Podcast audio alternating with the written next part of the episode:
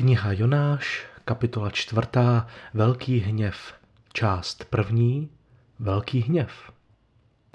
V příběhu byla slovem velký zatím obdařena ryba, vítr, bouře, strach a město. Nyní zažijeme výbuch velkého hněvu. A jak už to tak bývá, hněv nám jen tak neodezní. Půjčíme si jej proto pro název celé kapitoly. Minule jsme skončili u radosti nad obrácením pohanů a jejich pokáním. Čekáme, že příběh skončí větou a Jonáš se vrátil do své země radující se a chválíce Boha za jeho velkou milost. Třeba. A ono ne. Je to jako když se díváte na film, už se zdá, že končí a najednou 20 minut před koncem jste vtaženi do nové zápletky, dalšího zvratu děje. Příběh nám ve své pozornosti od Jonáše jaksi odskočil, ztratil se nám. Celá třetí kapitola je o Ninivských a je to jejich král, který doříkává to, co Jonáš neřekl. Pro Ninivské se vlastně příběh uzavře, ale hlavní hrdina nám už před chvílí zmizel ze scény. Teď se na něj příběh opět zaměří a zjistíme, že pro něj zdaleka nekončí. Jonášovi se to však hrozně moc nelíbilo a rozlobil se. Jonášem tváří v tvář enormnímu úspěchu začne lomcovat hněv. Právě udělal nejvlivnější kázání v dějinách světa a ani si toho nevšiml. Způsobí hnutí pokání a sám se naštve. To, co vidí, se mu nelíbí. Hněv je emoce, kterou člověk prožívá, když vidí nějakou překážku mezi ním a jeho touhou. Když mu neladí jeho vnitřní představa světa s tím, co vidí jako realitu světa okolo sebe.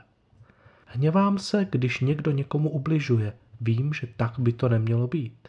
Hněvám se, když se ke mně někdo nechová férově. Tak by to nemělo být. Hněvám se, když mi někdo šlape na mé kuří oko. Co Jonáš vidí? Vidí, jak Bůh reaguje na pokání. Slituje se. A to je to, co Jonáše naštve. Důvody, které Jonáše vedly k jeho hněvu, uvidíme až v dalším textu. Dnes se zastavíme pouze u Jonášova hněvu. Emocemi ke zralosti. V celém příběhu knihy Jonáš si všímáme Jonášova osobního zrání, růstu. Na začátku je Jonáš člověkem, který přijal zodpovědnost za svět svého těla, svých bližních, svého národa. Ale Bůh po něm chce, aby dozrál ještě víc. Aby přijal zodpovědnost i za ty, kdo jsou pro něj cizí. Aby se naučil milovat nepřátele, nejenom svou rodinu. To Jonáše dost rozhodí. Nemá na to. Ale kdo by měl? Proto ho Bůh vysílá na cestu, na které Jonáš má příležitost dozrát. Dostat se na úplně jinou rovinu bytí. První způsob, kterým Bůh Jonáše mění, je to, že mu dává zažít milost na vlastní kůži. Možná bychom si mohli říct, že už to stačí, ale nestačí.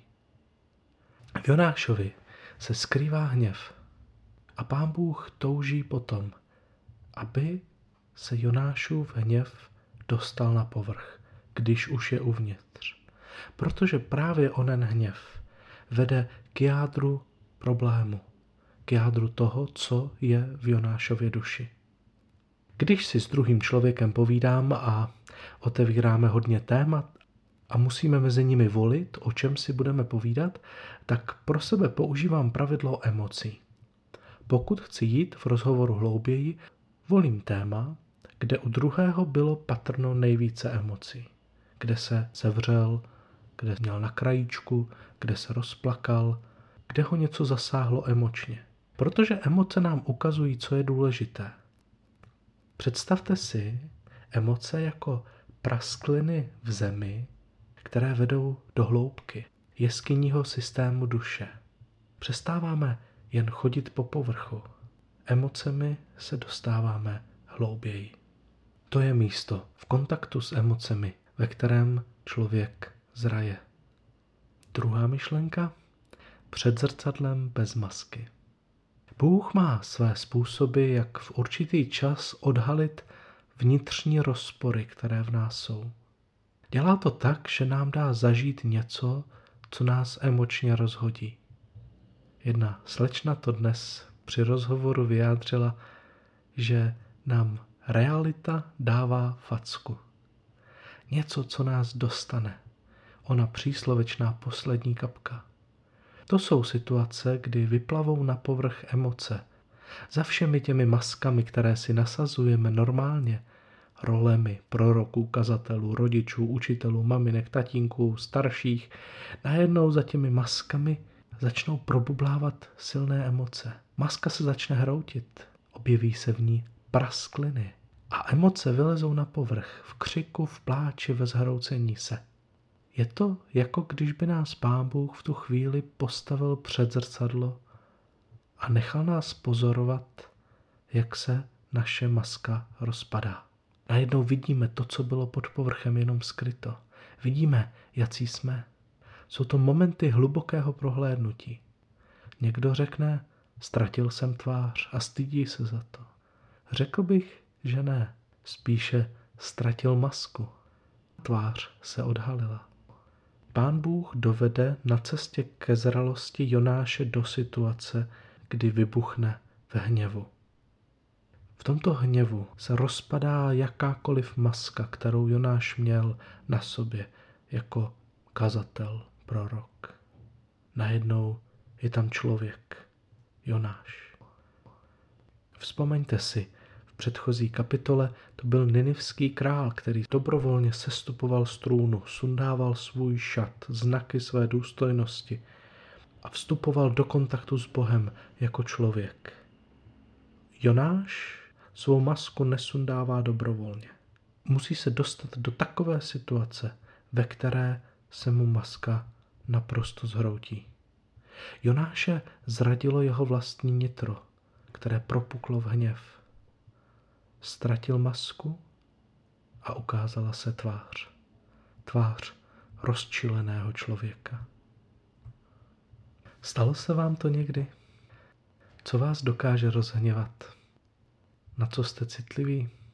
Kdy se ve vás naposledy vzedmul hněv, který vás zaskočil, překvapil? Podobně jako si kdysi Josef myslel, že zapomněl na své bratry a na to, co mu udělali, že už jim dávno odpustil.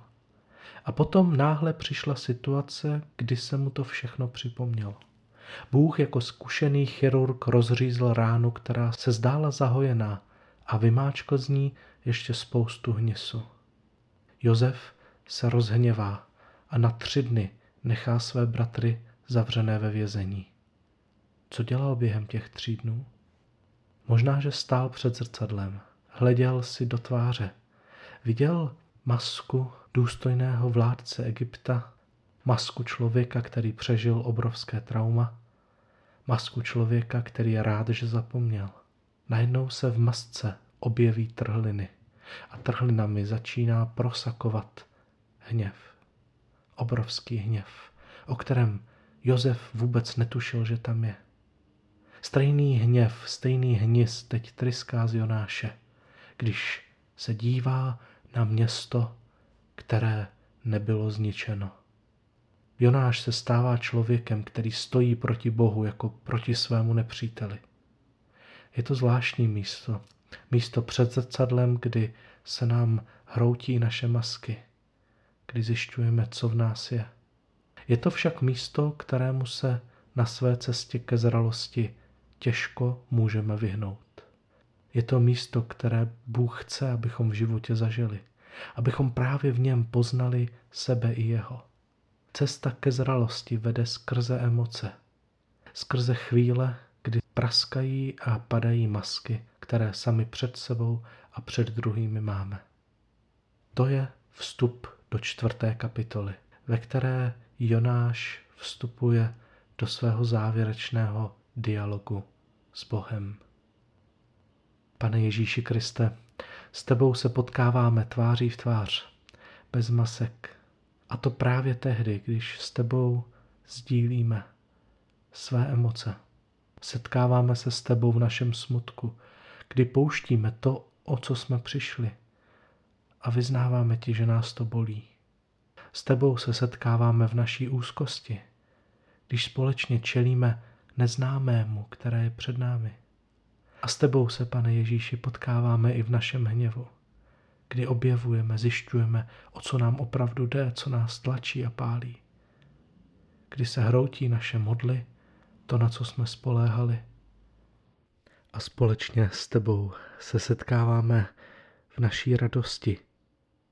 Sjednocujeme se s tebou okolo věcí, které jsou krásné, dobré, čisté a svaté. Radujeme se z toho, z čeho se raduješ ty. Děkuji ti za to, že s námi právě v tyto chvíle vstupuješ do dialogu a máš radost z toho, že nás vidíš takové, jací jsme. Sláva tobě, Kriste.